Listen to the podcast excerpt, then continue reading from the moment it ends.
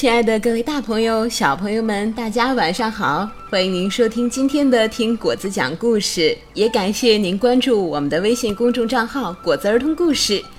那么今天果子给大家带来的故事是《艾伯特生气了》，作者呢是来自法国的劳斯·洛朗，绘图帕斯卡·维尔克莱特，翻译洪恩教育编写组。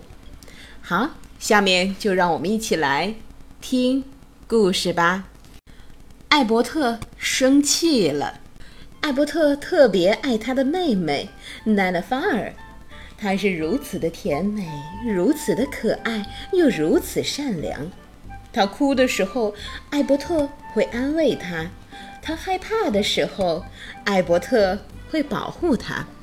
你能亲亲我吗，比比？奶奶法尔称呼艾伯特“比比”，听上去多么可爱、甜蜜又美好啊！可是，在校园里，嘿，比比，你看上去像一片雪花。嗨，比比，你是如此的渺小。嘿，比比，尿床啦！艾伯特痛恨大家叫他比比。嘿，比比，你想和我们一起踢足球吗？艾伯特没有回答。砰！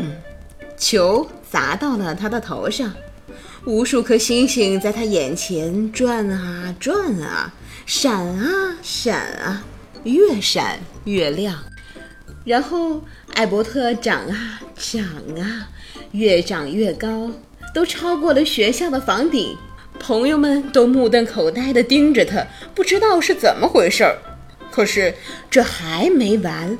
他的犬牙也越来越长，越来越长，变成了巨大的尖牙齿，在阳光下闪闪发光。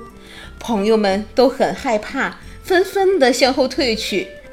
可是这还是没有完，他的白爪子露出了尖尖的指甲，像刀片一样锋利，太可怕了。朋友们都害怕地躲到大树的后面。可是这还是没有完。艾伯特的背上那本来雪白柔软的皮毛变得灰蒙蒙、乱蓬蓬，锯齿状，就像梳子一样，太恐怖了！朋友们都闭上了眼睛。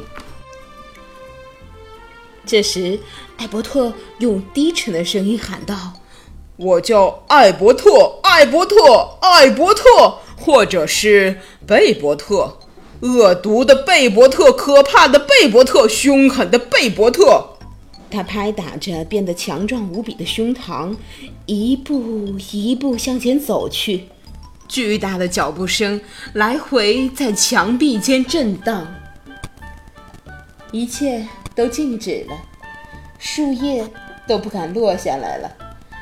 大家都在恐惧中等待，颤抖地站在贝伯特的脚边。你能亲亲我吗，比比？我是奶奶范儿。